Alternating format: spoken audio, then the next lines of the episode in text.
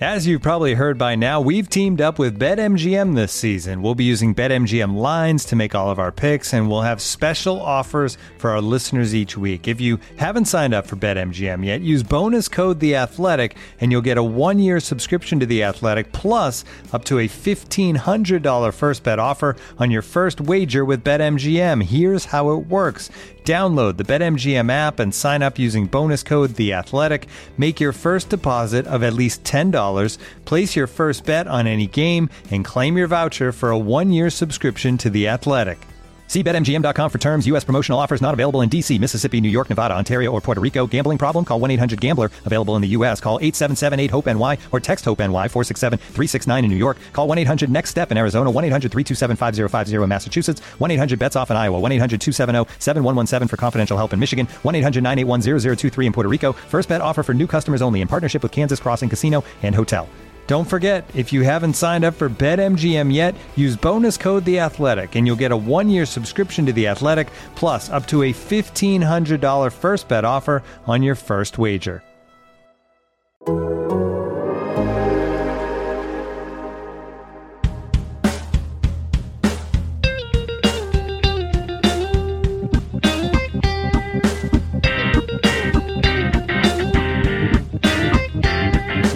Welcome to Rates and Barrels. It is Wednesday, December 8th. Derek Van Riper, Britt Ghiroli, Eno Sarris here with you on this Wednesday.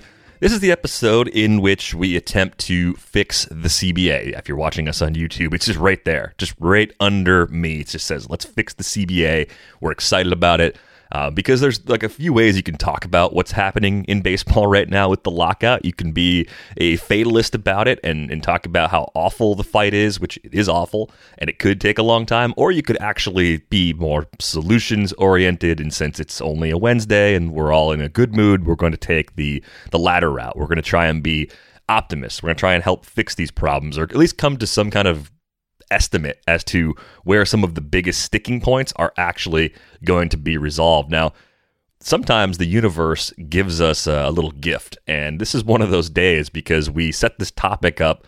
Uh, well, kind of talked about it at the end of last week, but I put it on the rundown on Tuesday night, and I woke up on Wednesday morning to a Ken Rosenthal article that was basically let's fix the CBA. And it was step by step the big issues, and he included some of his solutions. So uh, that kind of works as a, a good outline for this particular topic in a lot of ways. But before we go into Ken's piece and, and put his ideas out there with our own ideas, the thing that that came up at the end of last week that's still blowing my mind, Britt, is the idea that the players have this war chest.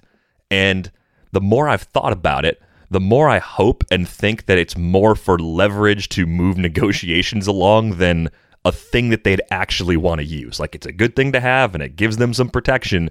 But my hope is that it's just a way of kind of showing the owners, hey, look, you don't need to drag this out. We've got this in our back pocket. So let's actually get this thing going and come together for something that actually works. Now, you know way more about this than I do because I didn't even know it existed at the end of last week. Am I reading what that tool is designed to be correctly? Like, is, is this the thing that you you don't really ever want to have to use, but you're willing to use if you need to use it? Well, I think what its main purpose is is to keep the players together as one. Because as this drags out, guys who are making the minimum versus guys like Max Scherzer um, you're going to see some dissension, right? And that's what the union knows they can't have. They need all these guys to stay strong, all of them to kind of toe the line. So I agree with you. They don't want to use this war chest. Scherzer spoke about how they have it. They hope that they can use it on something else down the road, but they made it big and they made sure that it's stocked up so that guys who start to get nervous if we're in January, February about when they're going to get paid next, uh, know that this exists. And so they can feel better, more con- confident, more comfortable trusting this small subcommittee of players and the players union. So I think it helps, like you were saying, but I think its main purpose is to keep the players unionized and keep them unified in one goal because we talk about players versus owners, but it's important to remember that a lot of players aren't making the kind of money that these guys at the top or these guys that are on the subcommittee for the union are making. So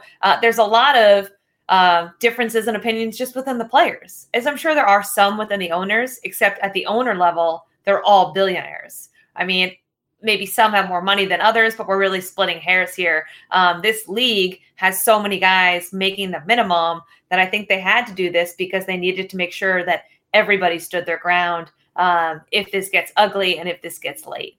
Yeah, I think the, the unity thing cannot be under under under underestimated because um, there's even if even when you look at the different proposals that are put out there and the different language that's out there, I think there's a lot of language and proposals that's designed to kind of like try to create fissures. You know, um, when they have something in there, when the players have something in there saying, uh, "Let's reduce or eliminate." Uh, uh, revenue sharing. Uh, that's I think there's a little bit of a that's designed to like let the Yankees do whatever they want, but it also is it also puts a wedge between the Yankees and the Mar- and the Mariners or the Yankees and the Rays when it comes to you know will they all vote the same way? Will they all think the same way? And I think there's other proposals that come from uh, from um, you know, ownership that is that is the same way. If there's a proposal about coming to free agency uh, at 30 or 29 and a half, something we've heard, right?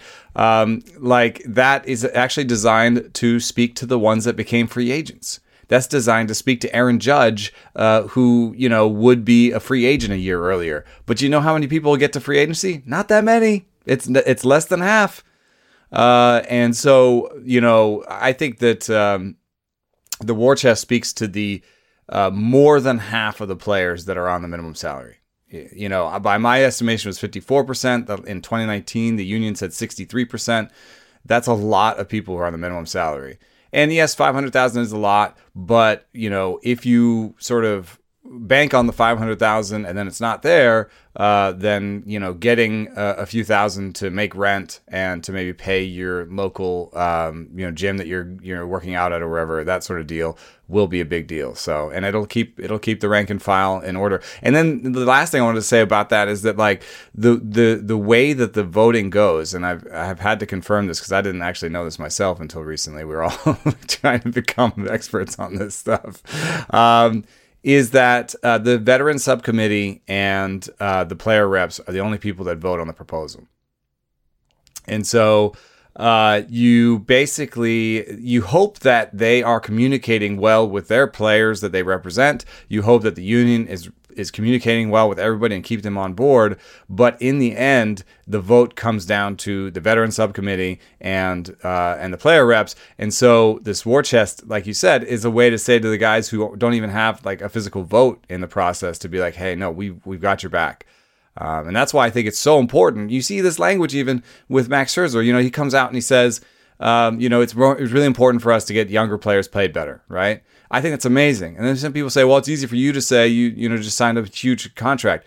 No, you know, it's actually easier for him to say, I made it, so can you. You know, you know, there's it's a lot it's a lot easier to say, and you need the guys who make a ton of money, who are on the veteran subcommittee, who are in the leadership. You need them to care about the minimum guys, and I think sometimes in the past they haven't as much.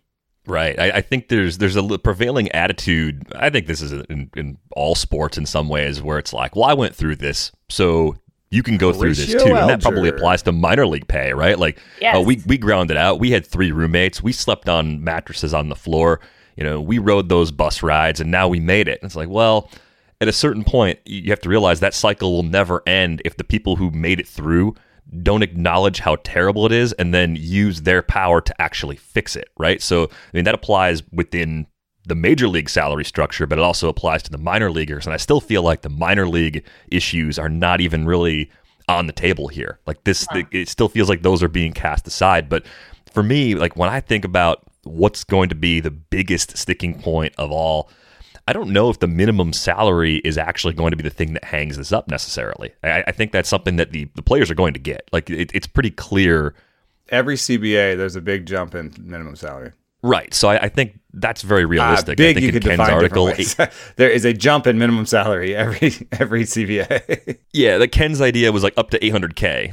Again, I think people look at that number and say like this is absurd, but the 500k, like I was talking to a guy uh, yesterday who was kind of talking about how they get taxed in every single city they play in. Did you guys know that? Yeah. They get entertainer tax in every city they go in. They oh, have agent fees. On top of income fees. tax. on top of regular income tax. It would be Mm. like you it would be like traveling when I traveled as a beat writer and me having to fill out tax forms for every state I went to as a beat writer. Yeah. They so they end up owing more than the average person. Um, they have the agent fees, they have the clubhouse fees that they have to deal with every year, and then they are in that really high tax bracket. And most of the time, they are sole providers. So that 500 becomes 200 very quickly. Still a lot of money, but when you're talking about just being the head of household, because most of the time, wives, girlfriends, fiancés can't physically Well, work you're also their job Traveling a lot. Yeah, somebody has to take care of the kids. I'm hyping you. Keep going. thanks, thanks, thanks. I, I need, I need the, I need Sorry. the support. Um, no, you're, you're just now getting into like not as much money. So 800 to me becomes like 500, right? So now we're getting in more of what they should probably be making. Um, and everyone still says, well, this is absurd. Well, look at the sports profits. And, you know, I think you have a story that's going to delve into more of the numbers, right? Um, it hasn't correlated with the, the profits, right? The minor league salary hasn't gone up as much the, as the minimum. sport- Yeah. Yeah. Well, yeah, there's a couple things I think of. First, on on the tax thing, uh, it's really interesting. There was a piece that came out that said about how the ownership uses their teams uh, as tax havens, basically, and they write off when they when they spend like a billion dollars to buy a team or whatever. They write that off in perpetuity. So Mike, uh, who's it? Ballmer, what's his first name? The Clippers owner. Steve Ballmer. Steve Ballmer uh, pays an effective tax under 10%. LeBron James uh, paid uh, an, an effective tax rate, uh, rate last year 40%. Uh, because he doesn't have, you know, like a like a team to write off. And anyway, that's just tax rules, but it does have something to do with like, uh, you know, how these players get get taxed pretty highly.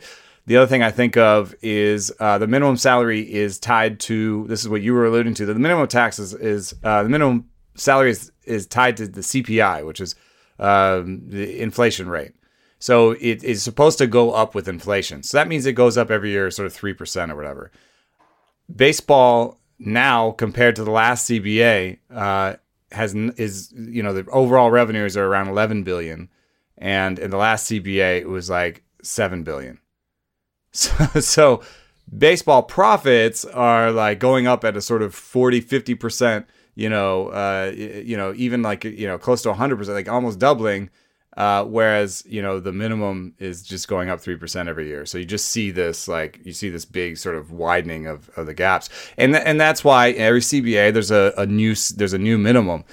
The one thing I would say though is that I think it's the most important issue uh, in this because 60% of the players deal with this, right? And and I think it might shift a little bit of the power in terms of would I sign Jed Lowrie for next year for 1 and 3 to be my DH or to be whatever or would I sign uh you know or would I depend on three minor leaguers and be like one of these guys is going to be as good as Jed Lowrie? Well, what if each of those minor leaguer costs a million dollars? Would you pay the 1 and 3 to make sure you had it? or we'd take three shots at a million dollar player. See, the math starts to change a little bit. And so, I think it will favor some older veterans that are more projectable than sort of taking a shot in the dark on prospects uh, if they're each going to cost a million when they get to the big league. So I do think the minimum matters that way. I think the minimum matters just in paying more than 60% of the of the, the player pool. Uh, the one thing I would say is I did the math and uh, it's a 200. Like if you double the minimum, which no one's really talking about, but let's say you just did that and you made it like a million, it's a 200 million dollar expenditure for the owners. Split 30 ways. Divided by 30, which is what? Hold on. Right. I mean, it's it, it's doable, but it, it's a bit it's the biggest nut that anyone's talking about. Okay, so it's 6.6 million per team. Yeah. That's very little. And disproportionately for the cheaper teams. Yeah, but aren't we talking about the how much more money and profits they made? Was the four billion dollars divided Sure, by sure, 30? sure, sure. No, I'm not saying that it's not. I, I'm saying it's doable, and they should do it. And uh, I have a piece coming out tomorrow where there are things they can give the owners that can pay for it. So patches, for example, on the Yeah. jersey, uh, could be worth eight million dollars to each team on average. Ding. Boom, you paid for it. that worked. right. So We did. We done. Right, we're done. But uh, the, the one thing that I have in this piece that's coming out tomorrow is I tried to put a dollar sign on the expanded playoffs, on the patches, on the eliminating a year of arbitration, on the NLDH, uh, on the doubling the minimum. And the amazing thing was when I added that all all those five issues up, it netted out to zero. You'd have to give all the money from patches to ownership, which uh, players may not want to do. And uh, there's some assumptions about how much a uh, a postseason TV uh, uh, game is worth to, to, to the major league to, to to baseball. But when I I did the math as best I could, and it all netted out. Looking for an assist with your credit card, but can't get a hold of anyone? Luckily, with 24 7 US based live customer service from Discover, everyone has the option to talk to a real person anytime, day or night. Yep, you heard that right. You can talk to a real human in customer service at any time. Sounds like a real game changer if you ask us. Make the right call and get the service you deserve with Discover. Limitations apply. See terms at discover.com/slash credit card. Looking for an assist with your credit card but can't get a hold of anyone? Luckily, with 24 7 US based live customer service from Discover, everyone has the option to talk to a real person anytime, day or night. Yep, you heard that right. You can talk to a real human in customer service anytime. Sounds like a real game changer if you ask us. Make the right call and get the service you deserve with Discover. Limitations apply. See terms at discover.com/slash credit card. So the one thing I think that they're not going to get is the free agency quicker.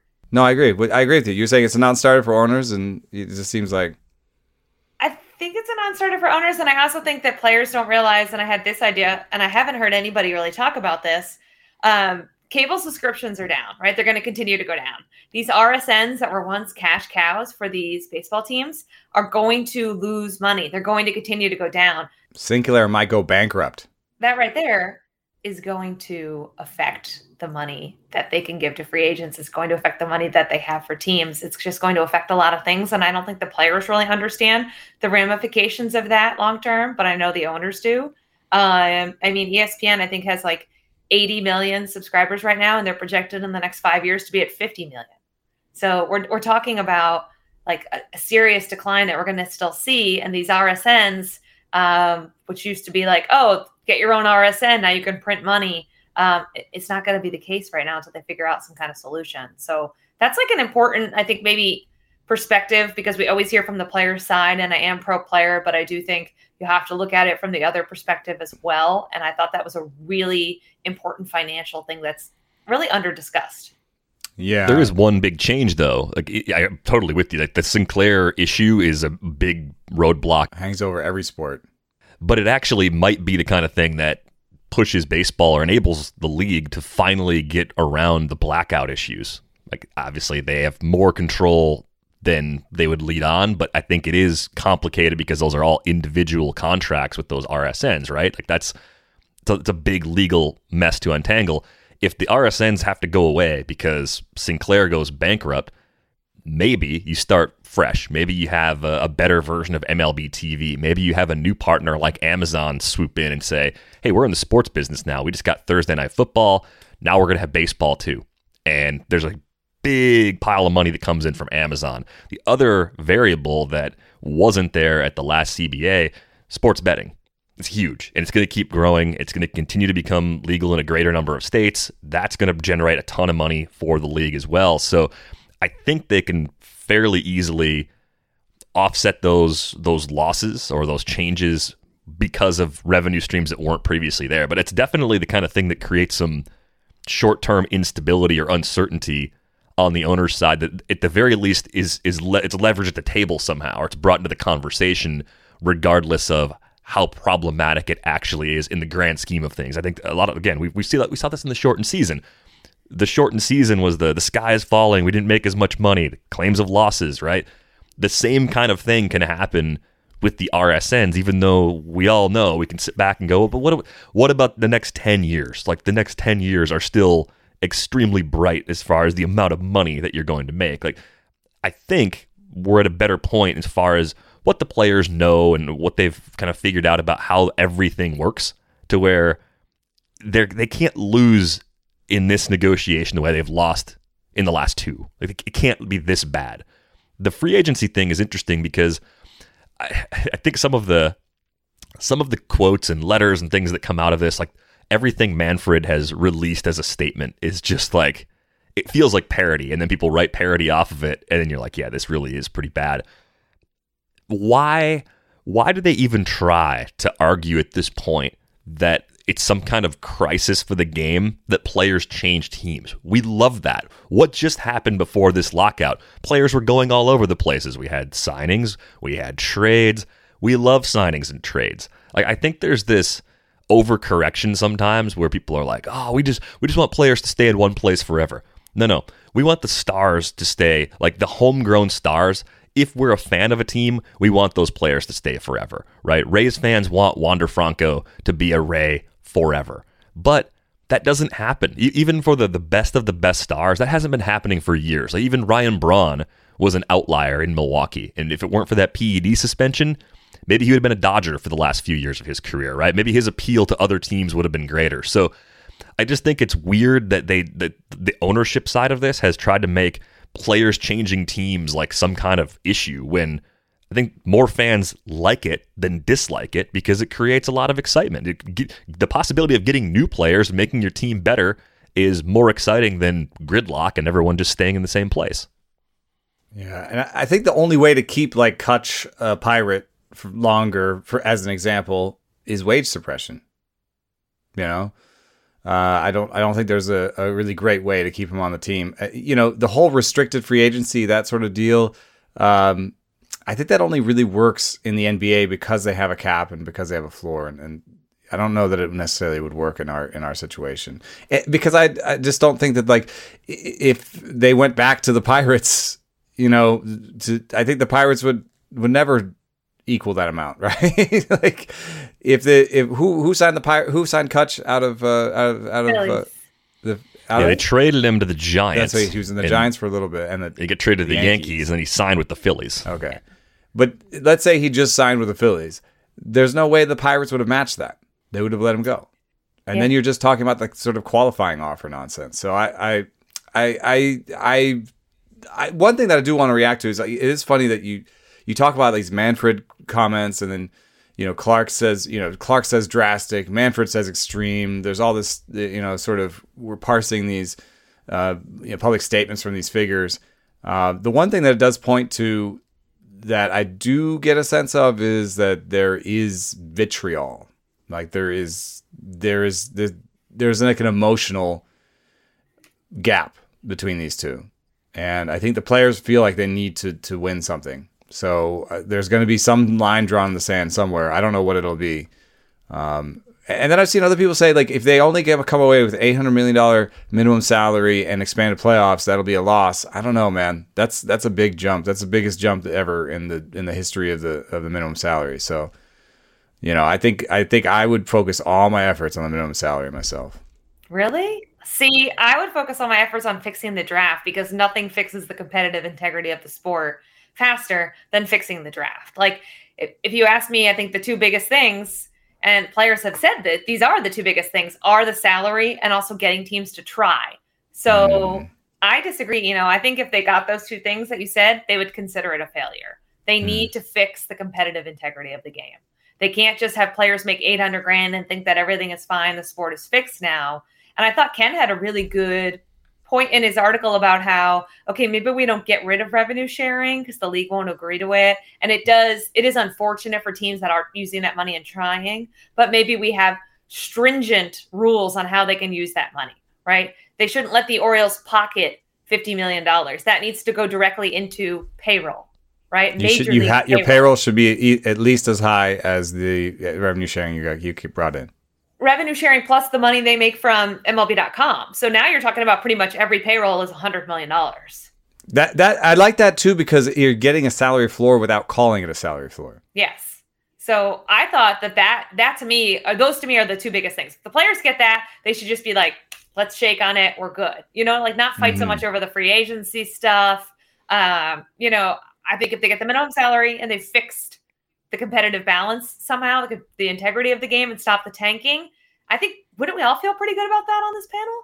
I think that would create also some incentive to to compete because let's say your payroll has to be 100 million, that means you have to buy some free agents, and that means the money you're you'll be the money you'll be making comes from the gate and your local TV. Well, local TV might you know it's tough to negotiate, but gate now now all of a sudden gate is really more important. Like making tickets sold more important is good because that would mean that people would try to be more competitive because the only way to reliably get more gate receipts is to actually try and win. That's that's the only Yeah. thing we've been able to to prove. So Yes. all right. I, I can feel I can dig it. And what I like about that too is that you uh, you can throw different proposals at each other and it's not obvious that they cost anybody money, that they cost the owners more money specifically, you know, and and it, it could be a wedge issue between the poor and rich owners. so it's uh, it's definitely something. You know, if you don't do it that way, then maybe you do it with draft incentives. That's where you started, right? Draft yes. incentives, or uh, change change the draft pick compensation in uh, in the luxury tax implications. That just take the draft pick stuff out.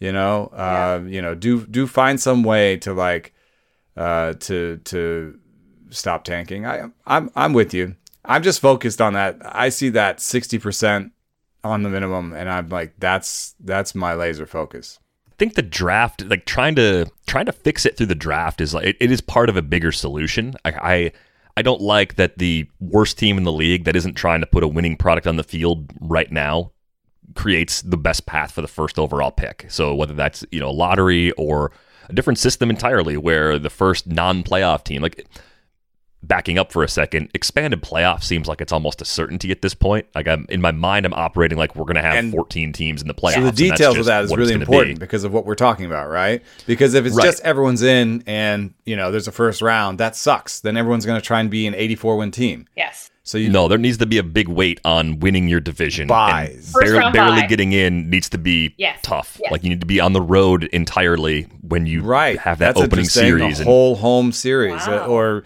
I like the idea of the uh, of the top wild card choosing their opponent. You know, I like that Yeah. sort of stuff. I do too. I love that just from like a like a schoolyard standpoint, where it's like you- Yeah. I can't wait to like write that article too. Like, who should the you know Yeah. who should they pick? Yankees get to the postseason, and they're like, we want the Twins because we destroy them every year. And one year, the Twins are finally going to punch the Yankees back and win one. It's going to be amazing. right? Like, it's how great would it be if Like, you got pick picked this. by the number one wild card team and you beat them? You're like, It'd be amazing. and, and it's great TV. Like they could do a whole special where they do the selection where they the team the two wild card teams pick or whatever. And yeah, like, yeah. I don't know, it could be fun. But yeah, I think I think the the salary stuff's important, but I think the game has to be better. Like the collective bargaining agreement, they're trying to make the game better each time, in theory, right? They're trying to sweeten the Right. deal for each side, but they should try. If we're not going to fix any rules, then we better fix the tanking. And they already said they're not I- fixing rules. I, I- there's a there's a couple things that I think are definitely going to happen. to This that I don't think most people think would improve the game. So we are already going to be down, which is expanded playoffs and patches on jerseys. Like those are already in. That's already happening. That's going to happen in every. It's, It's it's already, already- happened in the NBA. Yeah. Uh, I think it's it happened in hockey. At least in the preseason, I've seen it in hockey. I've seen it in practice jerseys for the NFL. That's coming everywhere. Yeah. I mean, the the world's sport, soccer, football. I know. I can't believe it. else. Yeah. Right across the front. chest, like- if you don't know the crest, you you, you know Yokohama Tire Corporation is Chelsea. Like, Yeah. It's just embedded in your head that that's that's who they are now, right? So. Uh, traditionalists out there are screaming right now. It- just they're out walking their dogs. They're in their cars. They're like, "What are you guys doing? Look, it's coming. A Mister Clean Patch or whatever is coming on everybody's jersey. It's going. Just accept that. That is part of the reality, right? This is a fight about money and to generate more money to keep everybody happy. You need some new ways to make that happen. This is one of them. And if this actually gets us baseball, and if this actually does raise the minimum salary, if this is the kind of thing that eventually gets more money to the minor leaguers, please put a patch on the jersey. I can see through it. I'll be okay. Trust me, it's not the end of the world. I think the the other fight here is with the floor and the luxury tax, and I think the luxury tax is a cap. Like it's not called a cap, but it functions as a cap. Let's just say we do have a, a salary floor. However realistic that is. Let's say we have a floor and it's a it's 100 million per team based on the criteria we were talking about earlier, right? There's some some pretty clear indicators that that's what teams will just have readily available. It goes back into payroll.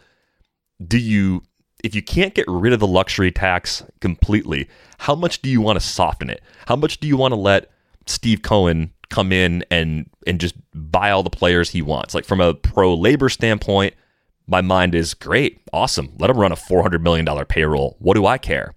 Does that create as much of a competitive disadvantage as people might fear? Because I would argue that you can spend a whole lot of money and screw it up. There are plenty of teams that run bloated payrolls relative to other teams that don't have on field success. I'm looking at you, Angels, looking right at you. So I, I don't see it as that much of a problem. I think the fear would be you create situations like you have in other leagues, like soccer, another good example, where teams spend, like the big, big rich teams spend a fortune and everybody else is trying to play catch up. Maybe you create that scenario, but part of what fixes that is that 14 team playoff. Like if you're putting 14 teams in the playoffs, eventually you're expanding to 32, you're still sitting right around half the teams getting in. Okay, like so the Mets, the Dodgers, the Yankees, the Cubs, like those teams spend a lot more than everybody else. Are they going to win a lot more than everybody else? I, my lean is actually no. Yeah, I agree. I don't.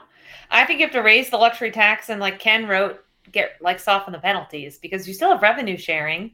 So to me, you have to you have to do something with that. And as for the floor, it's never going to get a, agreed upon by the owners, and also the players aren't huge fans of the floor um, because if you look at the salary floor, it doesn't actually incentivize teams to spend uh, money in a measured way. It just incentivizes them to sign like one old aging veteran and then still do whatever they want with their roster just to hit the minimum. Um, so the floor actually, um, labor people feel this way too, doesn't actually incentivize teams to try. I think they have to find other ways to do that. Um, but the luxury tax, you're right. It's a cap. It's absolutely a cap. And there are no in I don't have a problem with Steve Cohen or other teams flying through it baseball is the best at having different champions over the last what like dozen years? So the parity in the game is there. I don't think it's going to go away if you all of a sudden um, make it a little bit uh, less harsh for teams that hit that luxury tax because it is now really being treated as like a stop can't go past this number right? We see teams do it all the time.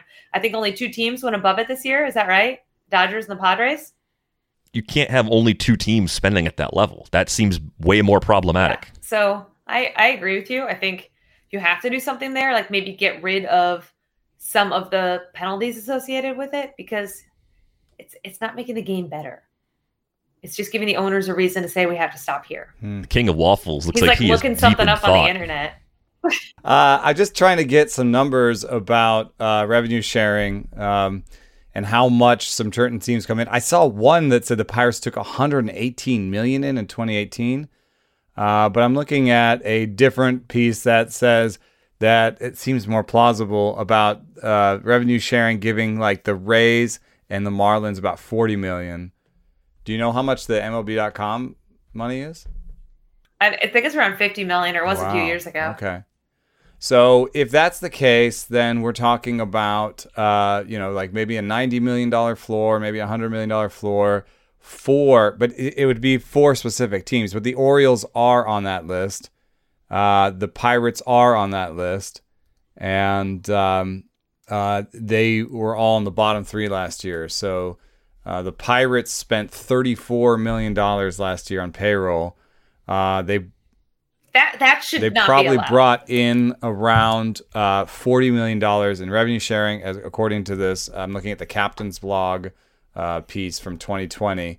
Uh, if they brought in 40 million in revenue sharing plus MLB.com, that means uh, before they sold a single ticket or whatever, they brought in like 60 million dollars or 50 million dollars. Hmm. Yeah. yeah. Hmm. Wonder where that money went. Plus their RSN money. Right whatever they get there, plus the jersey sales, Orioles, all that. Orioles stuff. at twenty nine million. The Guardians it's, at twenty nine million last year. Emb- oh, this is this year. Let me. It's just like an. oh, where they're at right now. It's just sort of embarrassing in my mind. Like it, you shouldn't be allowed to own a team if you can't spend a hundred million dollars on your payroll. Right. Which in a in a va- in a like in a vacuum, like a standalone statement, it's like, wow, that sounds like a lot. No, no, no. Like, like read that ProPublica piece that that you know was talking about earlier. Like understand how much money they actually have to work with, and it is actually a very small sort of request. Okay. Well, last year was the Pirates were 54, and the Orioles were 42. Still pocketing millions. Look at the Orioles payroll in like 14, you know. Um, they spent a lot of money. And so now Yeah. they're a great example. Now their payroll's really low and everyone's like, well, they're rebuilding. Well, that's fine, but is this 50 million that they're saving every year is that going to go towards payroll? Are they going to all of a sudden spend another 200 million one year? No. They might go up to 100 million one year. Oh, and you know what's also not going to happen is ticket. I mean, ticket prices might go down just because they're bad and nobody wants to go, but it has nothing to do. Like paying money, that's a big trope that is out there. Is that, that you know if the players cost more money, the ticket prices will go up, and I, I don't think that's the case. I think that uh, the the price of the ticket that you buy to go to a game depends almost entirely on you on your demographics. Like they've they know everything about you and how much they're they've figured out how much you would pay. You know what i mean? So uh, we haven't found any uh, ability to prove that like a high price free agent drives ticket demand. Uh, and so therefore if there's no link there then your demand won't change for that ticket. And so it'll only depend on how much money you have uh, how good the team is whatever their inputs are but it, you know i don't think one of their inputs is how expensive the Right. players are So Y- they're they're figuring out exactly how much you would spend Yes. on a ticket So in the NFL, it's a different beast, but each team gets $252 million for national TV money before anything. So their TV money pays for their salaries. So the tickets, everything else is just Yeah. gravy, right? Um, so in baseball, um, I know it's crazy. And, you know, they still can't get people to go to FedEx Field to see the Washington football team. Um, so I wouldn't go. You you couldn't you could you could give me free tickets and I would not Uh, this go. was I you guys should I, I do a radio show in DC a couple nights a week and that was the whole debate is so why can't they lower ticket prices? Because it's literally just extra money for them right? They are not paying for player salaries from your tickets. And it's the same thing in baseball. We just determined that each team gets about 90 to 100 million gets that money. What about that's just given to them now if they're spending less than that on their payroll then all that ticket stuff is gravy what about the money the club Mhm. generates? Are all these clubs gen- operating at losses every year? Maybe on their taxes, but certainly not in the real life. So Mhm. again, your ticket prices, these tickets, what you're you're you're not funding player salaries when you go to a game. We are not doing that. They're already being funded by these revenue sharings.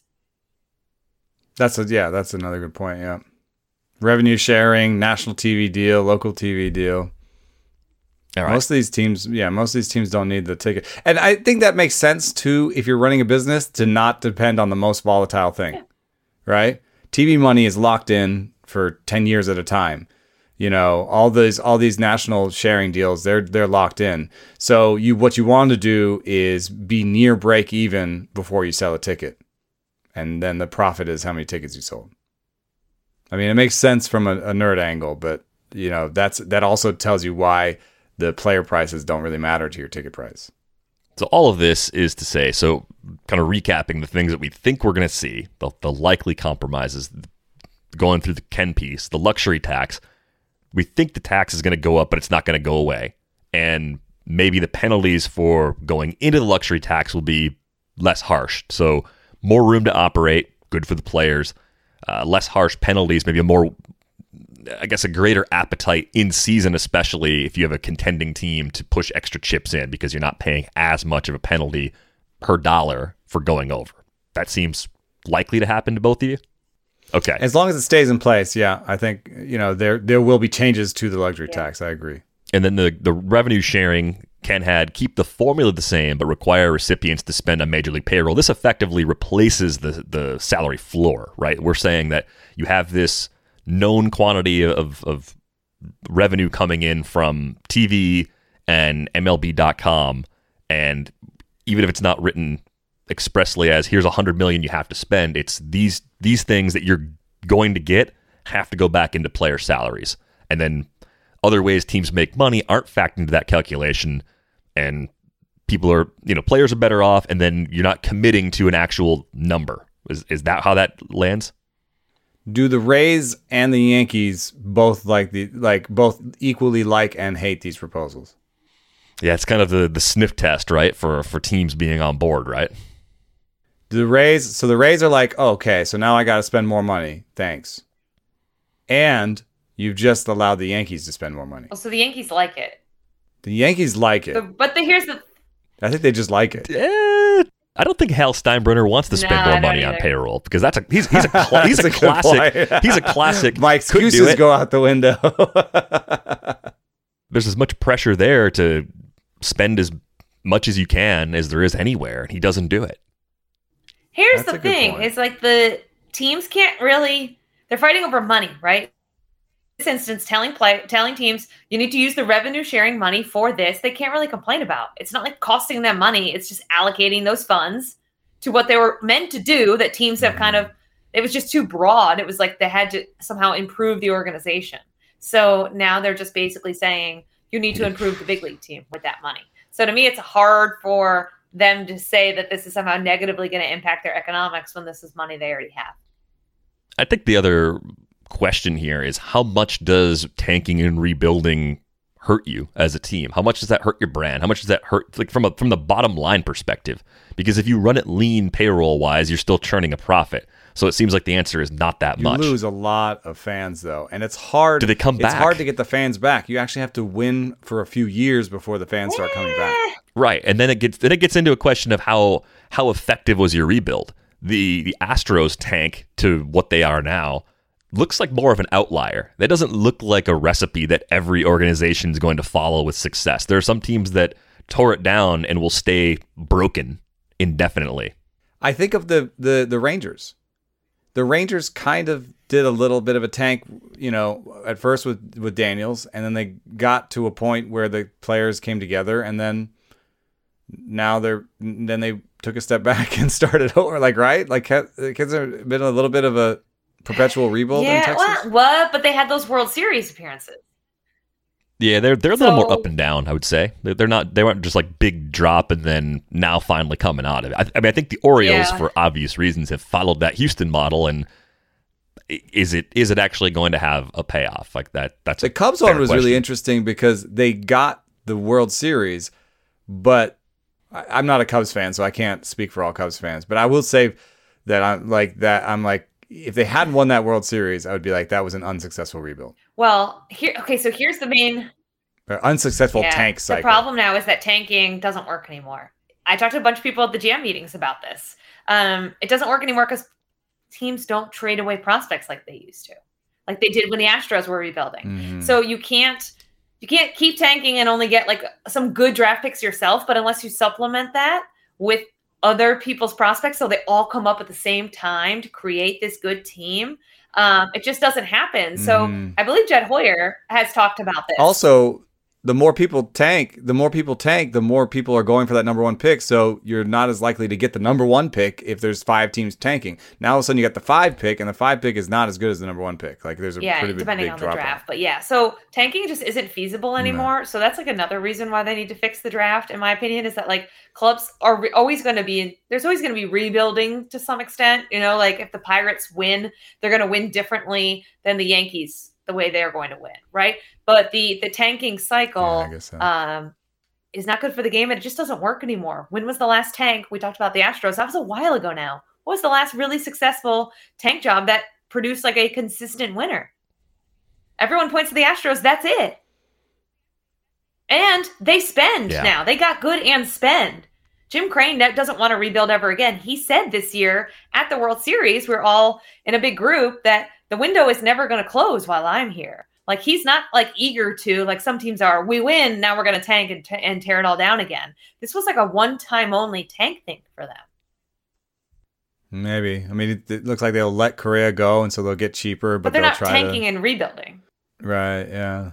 If you're as obsessed with basketball as I am, then you know there's no better time of year than the NBA playoffs. Hey guys, this is JJ Redick. Twice a week, I'm cooking up something special for basketball junkies on my podcast, The Old Man and the Three.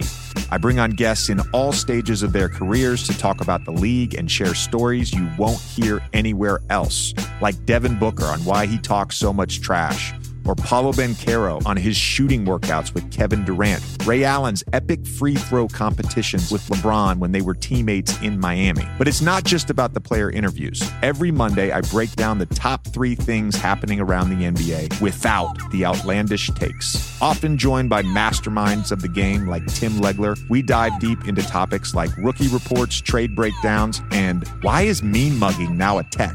The Old Man and the Three is the only companion podcast you'll need during the playoffs this year. Be sure to listen to The Old Man and the Three ad free on Wondery Plus or wherever you get your podcasts. And now, two pigeons bemoaning the fact you can stream DirecTV satellite free. You see this? A family watching baseball on DirecTV with no satellite dish in sight. Let's heckle them. You call that changing the channel? Choke up on the remote, buddy. I hope getting all these games on DirecTV makes up for your mother not pre-chewing your sunflower seeds. DirecTV has the most MLB games. Visit DirecTV.com. Claim based on total games offered on national and regional sports networks with choice package or higher. Availability of RSNs varies by zip code and package. High-speed internet service required. Terms and restrictions apply.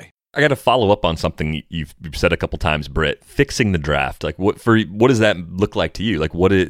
How how do you fix it? I mean, I think it's it's very difficult to just build an entire system effectively. Like if even if you like, are we leveling the playing field in terms of where the top picks go? Are we disincentivizing tanking directly, like we said earlier? Like what what is your fix for the draft? Yeah, I think you draft lottery it, but you also way the team who didn't make the playoffs, like the teams who just missed the playoffs, um, have better chances to draft higher. I also think you have to give some kind of extra weight to small market teams uh, when it comes down to it. Like if the Rays were on the outside looking in and they were the first team, and then the Yankees were there, I think the Rays, in some extent, maybe get an extra draft pick. I think you have to do something. You can't do away with the small market, big market thing. There are still some significant hurdles to winning as a small market team, and they are going to need the draft more than the big market teams.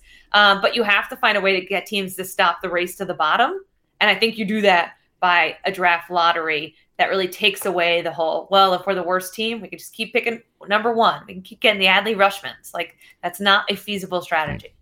It's not good for baseball, at least. But the one thing that I don't like about the first one missing is a lot of times it would be like the Yankees, and all of a sudden – Will you incentivize the Yankees to miss the playoffs? Would the would the Yankees fans be happy missing the playoffs to get a draft to pick? Get a number it's not one. going to fly.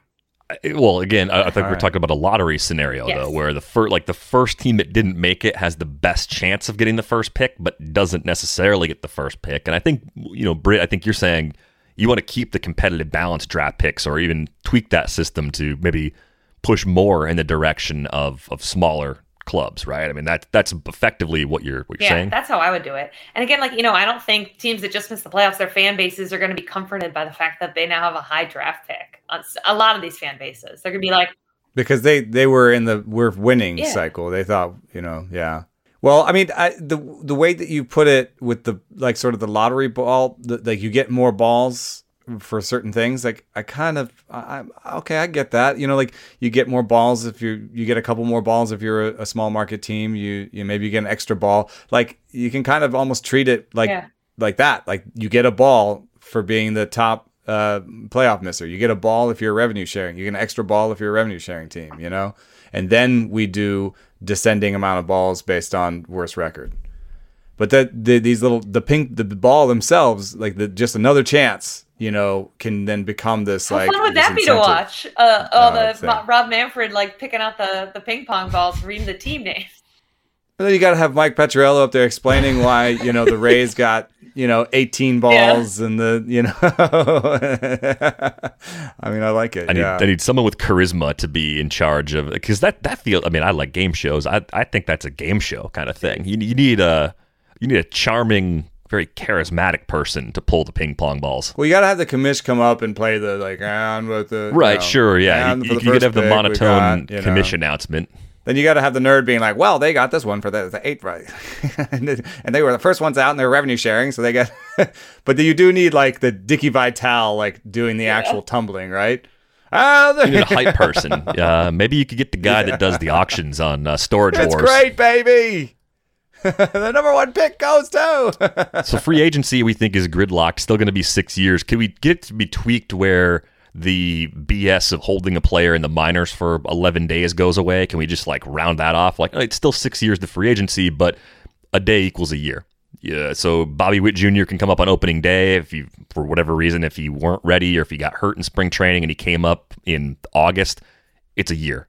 A day equals a year. All right, you, you spend one day in the big leagues, you've, you've reached a year. Can can we tweak it that way if we're going to keep it at six years, or do you think that's a non-starter? I think Ken proposed that, right? I don't know about the issue there. What if you have a prospect who comes up, isn't very good, you send him back down for most of the year. Now he's got a year of big league service time. Then you lose a whole year. Yeah. He's, he's not getting, I mean, it, t- time is working against these players. Peak age is younger than we thought. And if you aren't going to let guys get to free agency after a shorter duration, I mean, a fewer number, a smaller number of years, at least at least take away this goofy little game we play. Like a guy who's big league ready should play in the big leagues. That's good for everybody. Yeah. Why not? I get that. But on the flip side, like I said, what about a guy who comes up, isn't very good, then spends the year in the minors because he's not very good?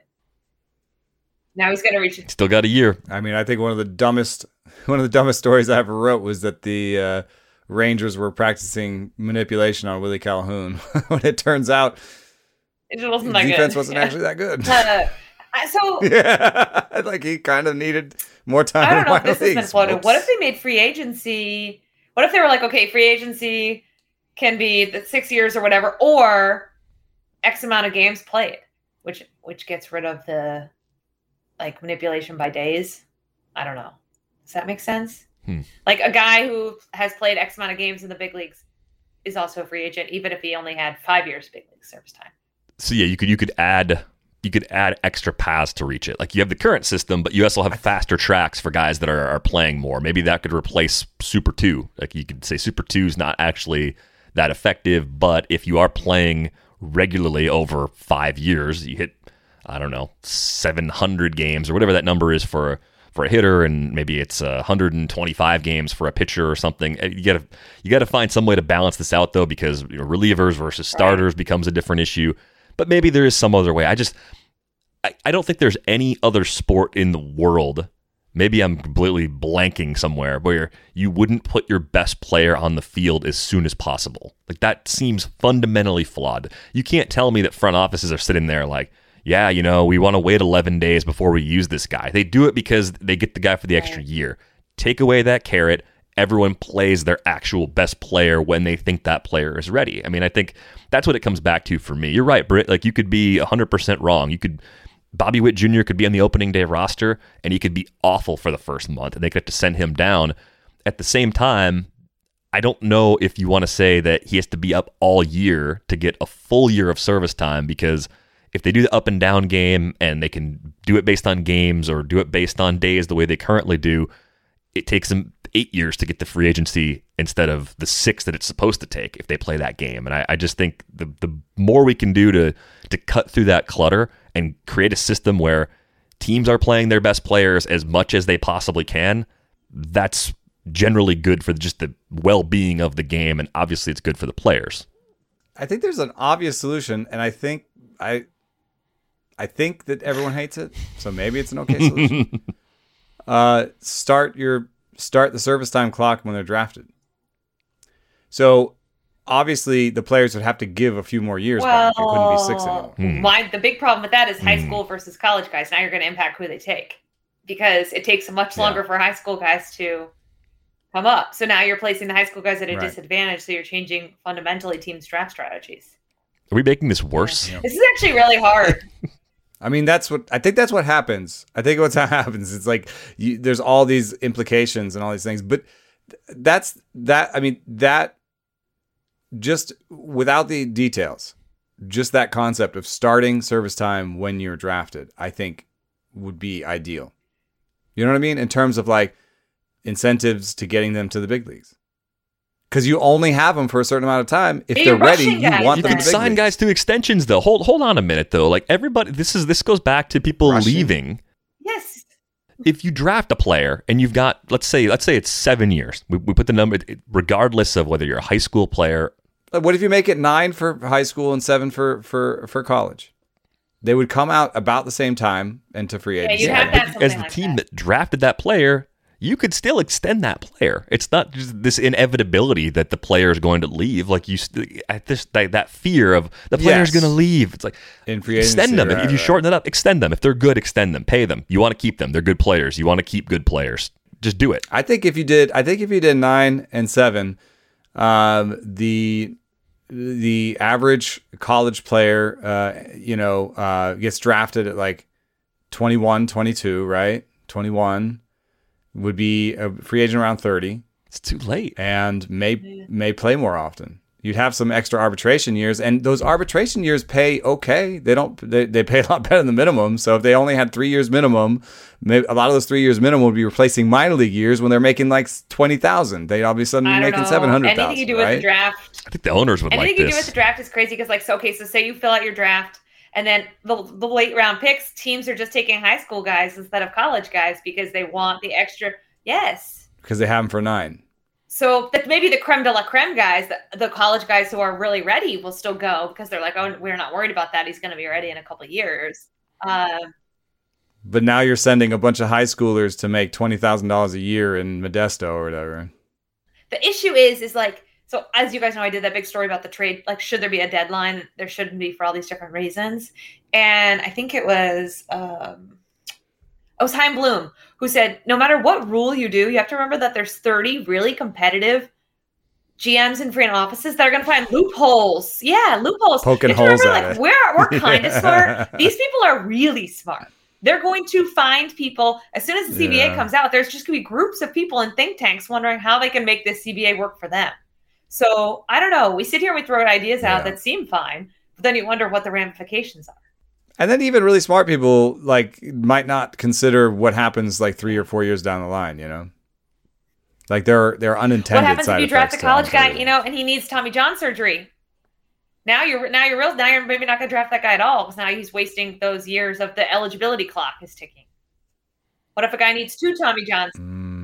So any college player with any injury, with Yeah, like what if he needs two Tommy plummets in the John surgeries? Is he going to just end up being a free agent even though he's barely had any time in the minor like minor leagues? Yeah. It would incentivize them to figure out the injury thing too, right? I mean, I mean, what can you do about Tommy John? Yeah, yeah, we're, we're creating more of that problem in the current system, which is you know really unfortunate. But anything that gets players to free agency faster is good for the players, right? Good for labor. Like the, the sooner you hit the open market, the better. And I think, And a third rail for the and yeah, I just think they would be like, nope, we can't do that. I mean, their their their public proposals go the opposite way. Oh no, they they're not going to be free agents till they're thirty. Like, get out of here with that. Like, th- think about that contract that Whit Merrifield signed a couple years ago. He signed that because he had no leverage. He wasn't going to see free agency for four or five more years. The time that he signed it, and he was already in his late twenties. That's a horrible situation. You don't want players to end up there. If he had got to the big leagues at 24 or 25 or 22 or 23, if he got there faster, like I mean, again, this is mm-hmm. this is a total like straw man sort of argument, but it just that that's a pretty extreme example, but that that's a bad outcome for a player. It's mm-hmm. better than most players who come in as late as he did. That being said, it's not a good outcome overall. One thing I was surprised about, though, I keep coming back to this. The minimum is so big for me because when I looked at how many people were affected by changing the minimum, it was 54%. When I looked at how many people were affected uh, by axing the last year of arbitration and making them free agents in that in that year, it was 54, which is 5%. Yeah. Uh, That's why I think it's kind of a it's not a silly argument, it's a legitimate argument by them, but it's also like a waste of time and energy in my opinion because it's like the 1%, right? It's like fighting for the top 1%. They already these people are already going to I mean, what percent of them, you know, are going to eventually become free agents? Probably pretty high, right? If they make it that far, they're probably If they make the third, yeah, if they make it The the third third year, year, but yeah. I- only 54 last year. like, if they, it's yeah, not that exactly. many. Right. Well, we, So yeah, it's there's a lot of path. There's like there's extensions. There are non-tenders. Like all these different paths. Yeah, so those guys, yes, your point is those guys would get paid Yeah. anyway. Yes.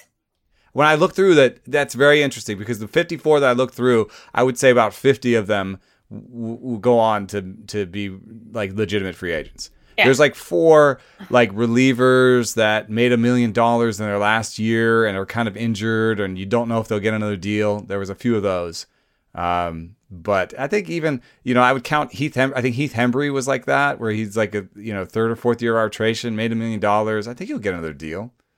So I don't know. Like there were, it was, it was, it was mostly guys who make free agent anyway. So, um, I, I like I'm just I'm laser focused on the minimum, man. The the the the in the NBA, three percent uh, of the NBA is on the minimum. Yeah. In the. NHL, it's like it's like eighteen percent. Yeah.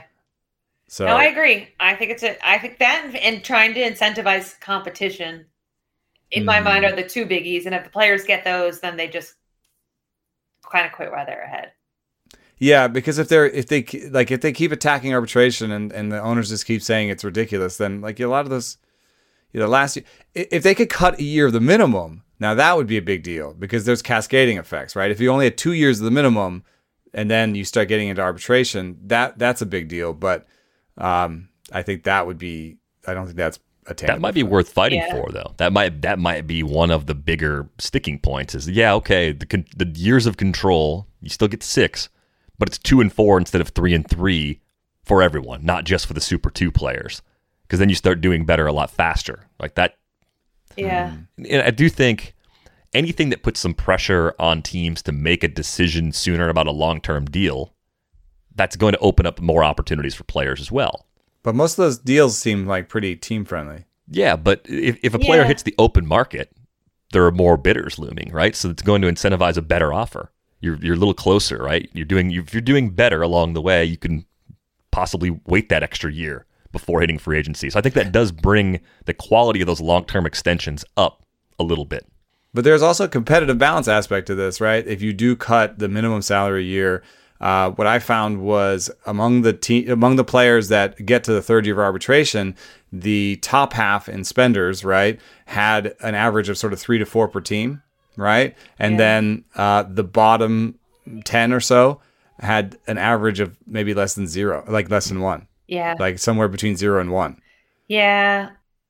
So if you cut that, that means they're going to be trading Andrew McCutchen faster. Yes, that was going to be my, my counterpoint too. And also, like, our team's going to want to go even younger because, okay, the zero to two guys are cheap once they hit that. Yeah, they'll still they'll still focus in on the zero to 2 They'll right? Still It's- focus and on if it's guys. like, and if it, if they keep it down to like five hundred thousand or six hundred thousand, then six hundred thousand the first two years. In the third year, uh, he's going to jump already to millions and millions, and then the fourth, year, you know, like so you can't even. The Rays would just start, you know, start teams that are all rookies, which they always do anyway. I mean, in a in a perfect Yeah. scenario, which is utopian, and we're not going to get there. You, you're arbitration eligible once you're in the big leagues. Like there's a minimum salary when you arrive, but then now you're going to arbitration. You're eligible for that right away.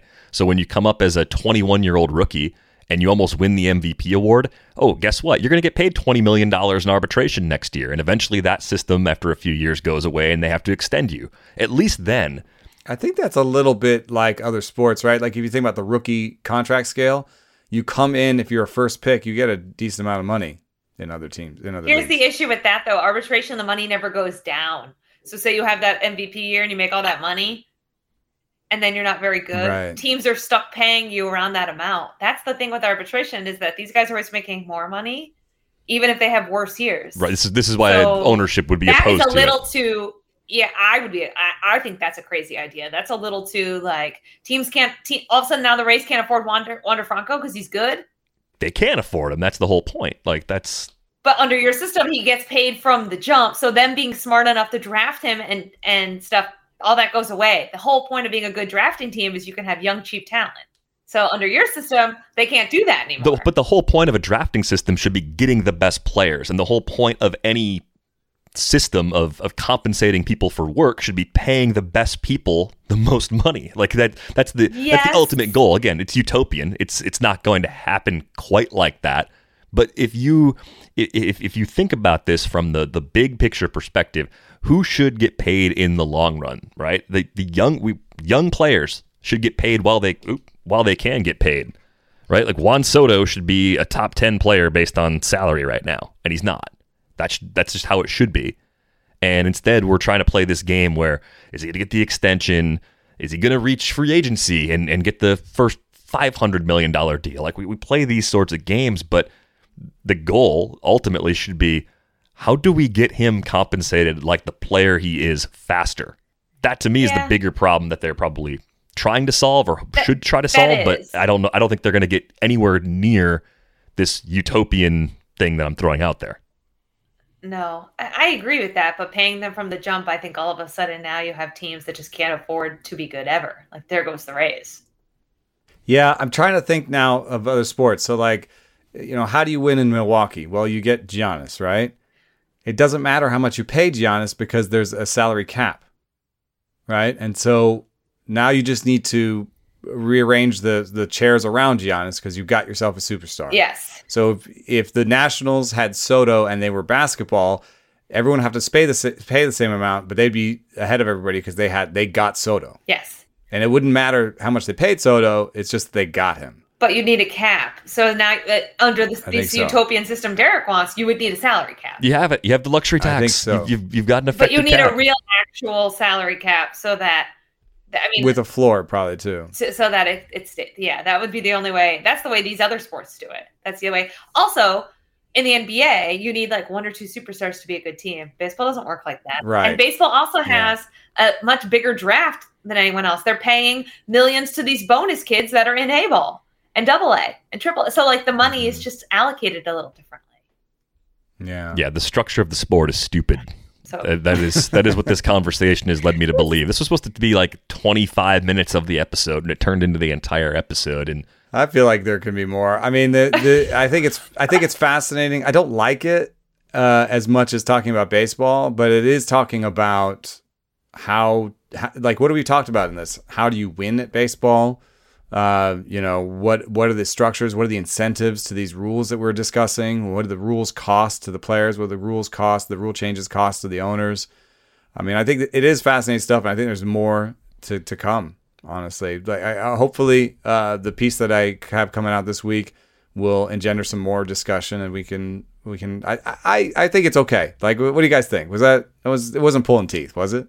No, it went for an hour. We never even got to any other topics. I was going to talk about the Mets and A's manager stuff, um, Uh-huh. but we can save that for another time. Um, they didn't. Neither of them have hired a manager, so that's fine. But finally, like I realized two days ago or yesterday that there were no candidates had been released for the A's. So I spent all day working up a list and finally got a, a little bit of a list together. I think they're going to hire like And it's mostly mostly internal, right? mostly internal. I think Kotsay is going to be the guy.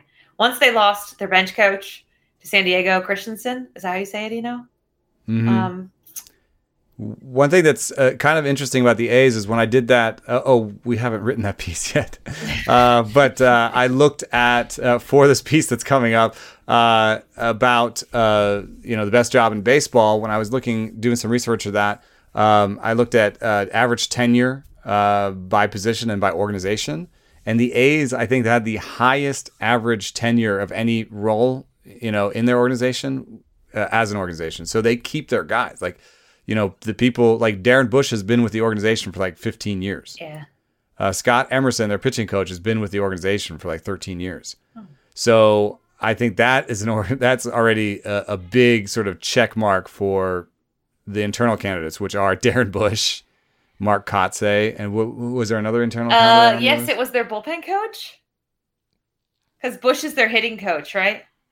Yeah. Uh, let me check my Twitter feed. Over like a Joe Espada and like a uh, what is it, Matt Quatraro, right, with Tampa Bay, the bench coach, who was Right. one of the guys who I reported is going to interview. Well, Espada and Quatraro come up every For a year, lot of openings, and yeah. I'm surprised they haven't gotten an offer. I You know, I put too. I put Espada in one of my pieces, I think three years ago. uh, And I and everybody who works with him in Houston says Espada. why does it feel like Mark Kotsay already is the new manager of the A's? Like it's just see it.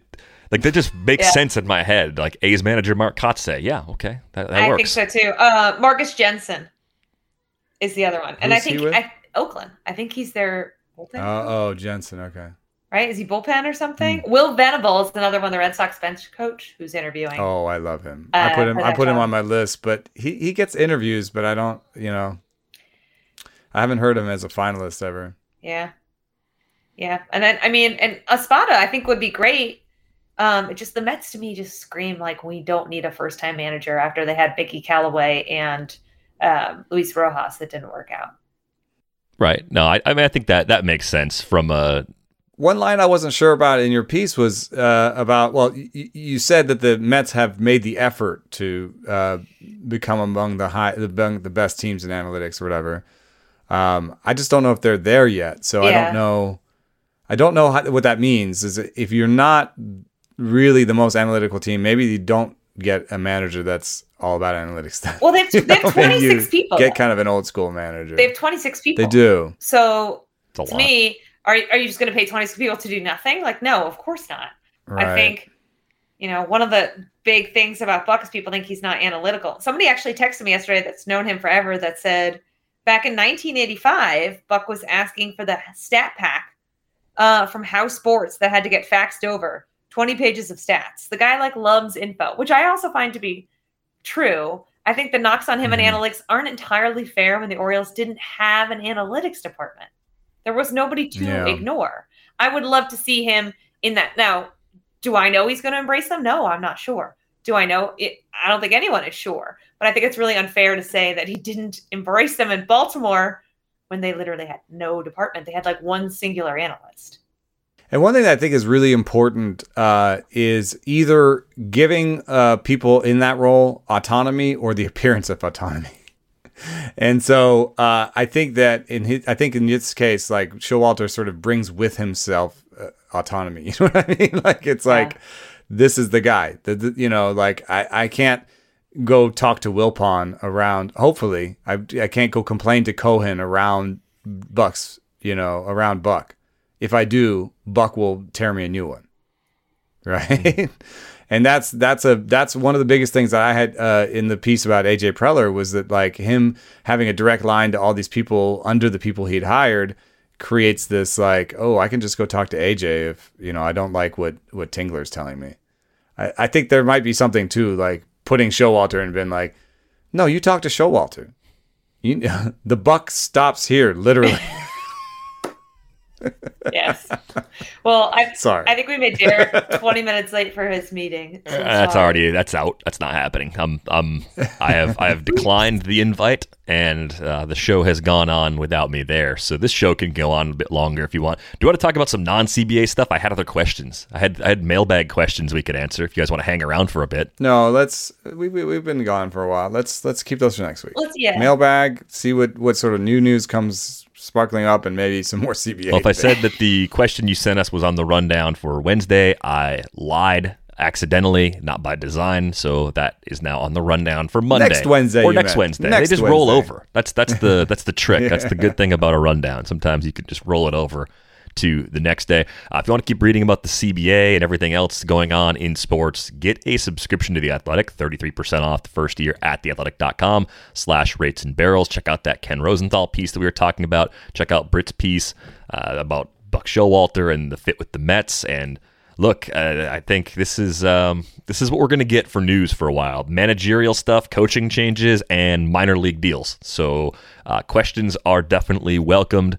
You can send those at ratesandbarrels at theathletic.com. If you prefer emails on Twitter, she's at Britt underscore Ghiroli. He is at EnoSarris, and I am at Derek Van Riper. If you're still watching us on YouTube after nearly 70 minutes of CBA talk, you are a saint please be sure to barrel up on like button. That is going to do it for this episode of Rates and Barrels. We are back with you on Monday. Thanks for listening.